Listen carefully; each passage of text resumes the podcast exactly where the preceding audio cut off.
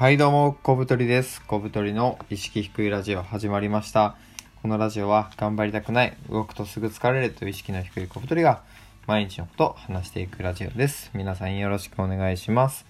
本日は、えー、だいにひゃくにじゅうさんかい、本屋をブラブラしよう、今読んでる本、思考の時間をとってますかというさんぼんでお送りします。皆さんよろしくお願いします。大きかったですね。はい、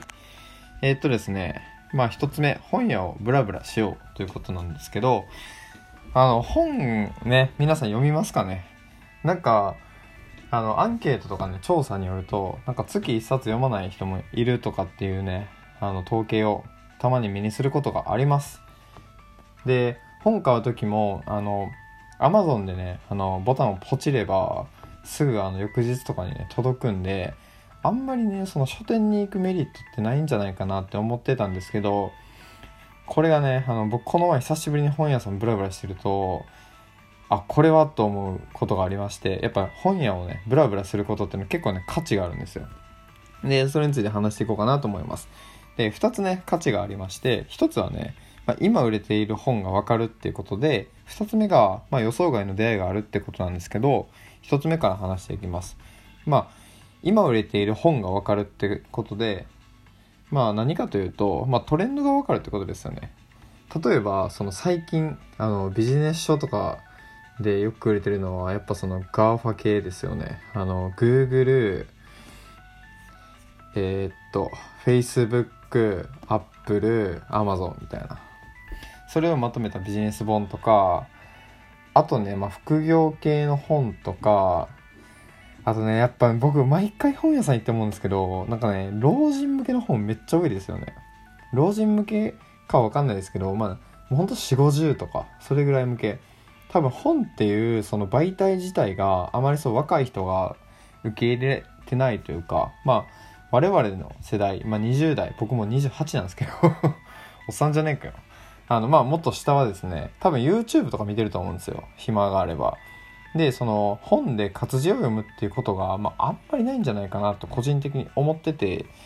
で、まあそういうね人たちに向けてその商品を作ったとしても本という多分売れないんですよね。だったらまあ既存の、ね、顧客である、まあ、よんじゅう代ごじゅう代とかその辺に向けたね、あの本を作って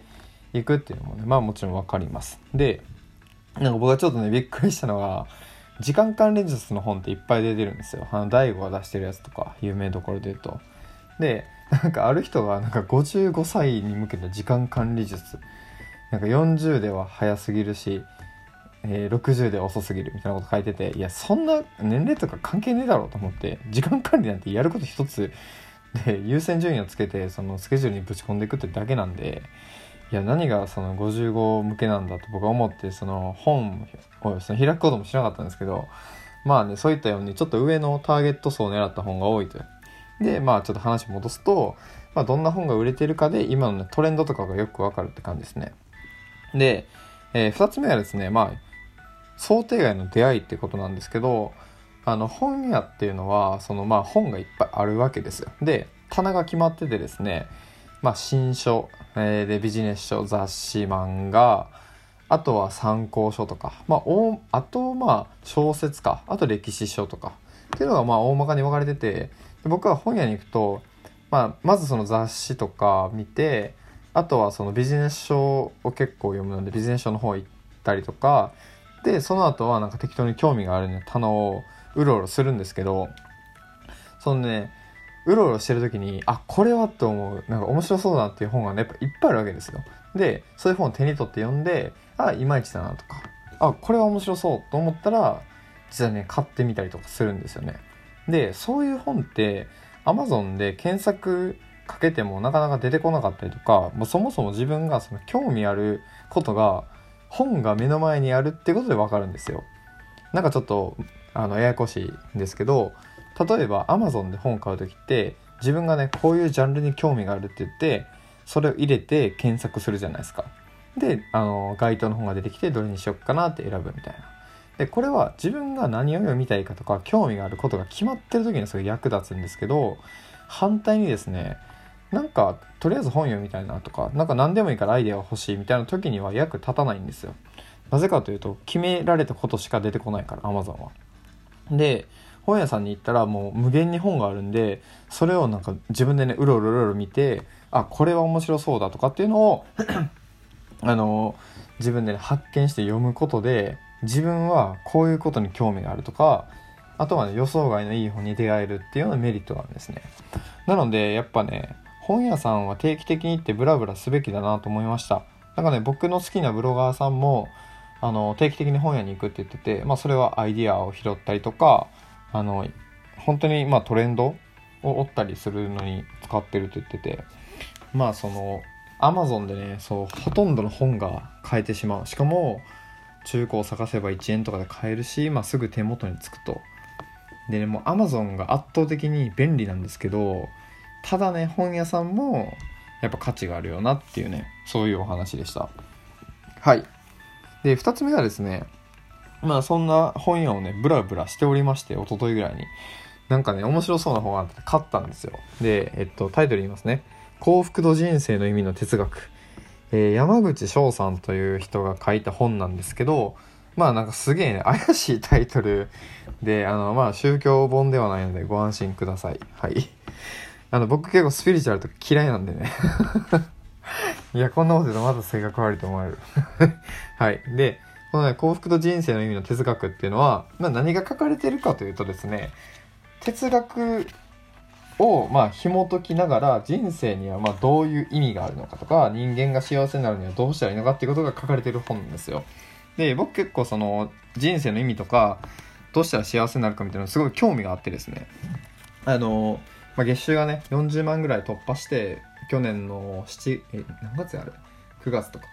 でもやりたいこともないし、今の人生でこれ以上幸せになるのはむずいんじゃないかなと思って夜ね途方に暮れて泣いたことがあったんですよ。っていう風ななんかその満ち足りてもなんかこう人生の意味とかをちゃんとねあの自分で理解しないと全然ね人生退屈だよなっていうのを思ってて、まさにそのまあ哲学的なアプローチをしてる本があったので思い切ってねこう手に取って読んでみたら面白くて。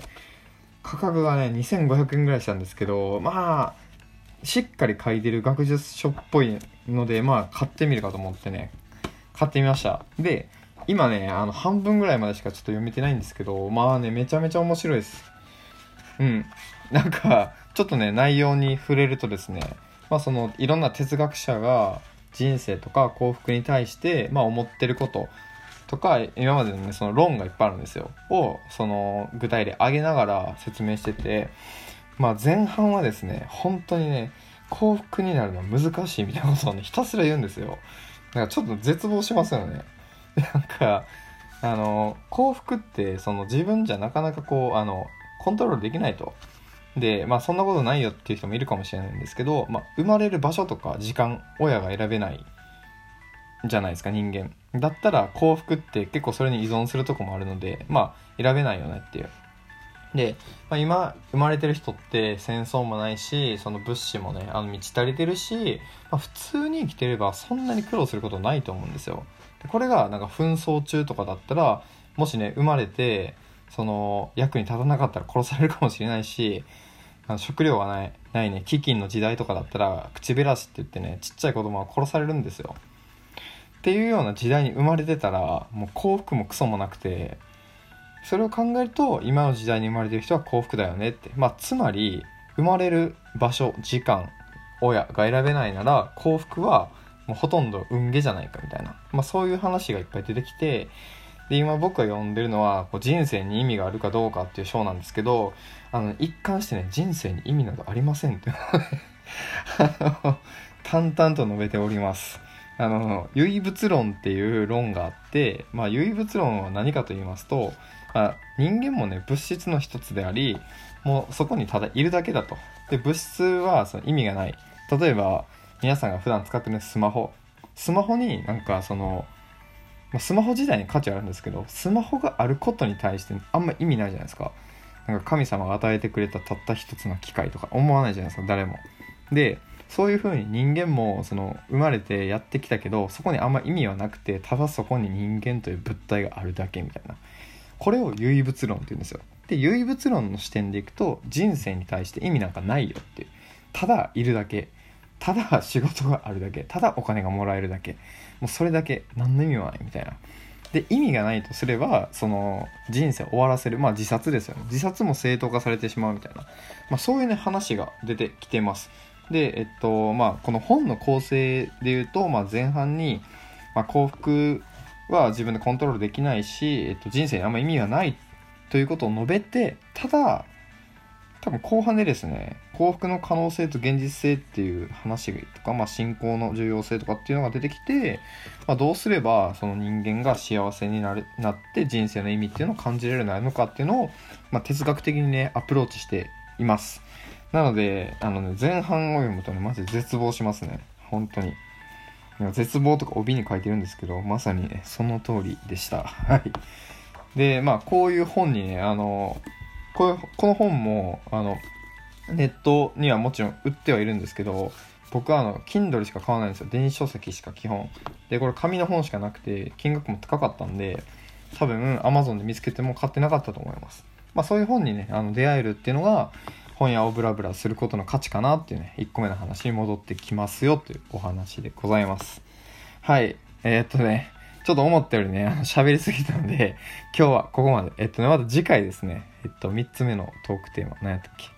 えー、っとまあ思考の時間取ってますかという話をしたいと思います。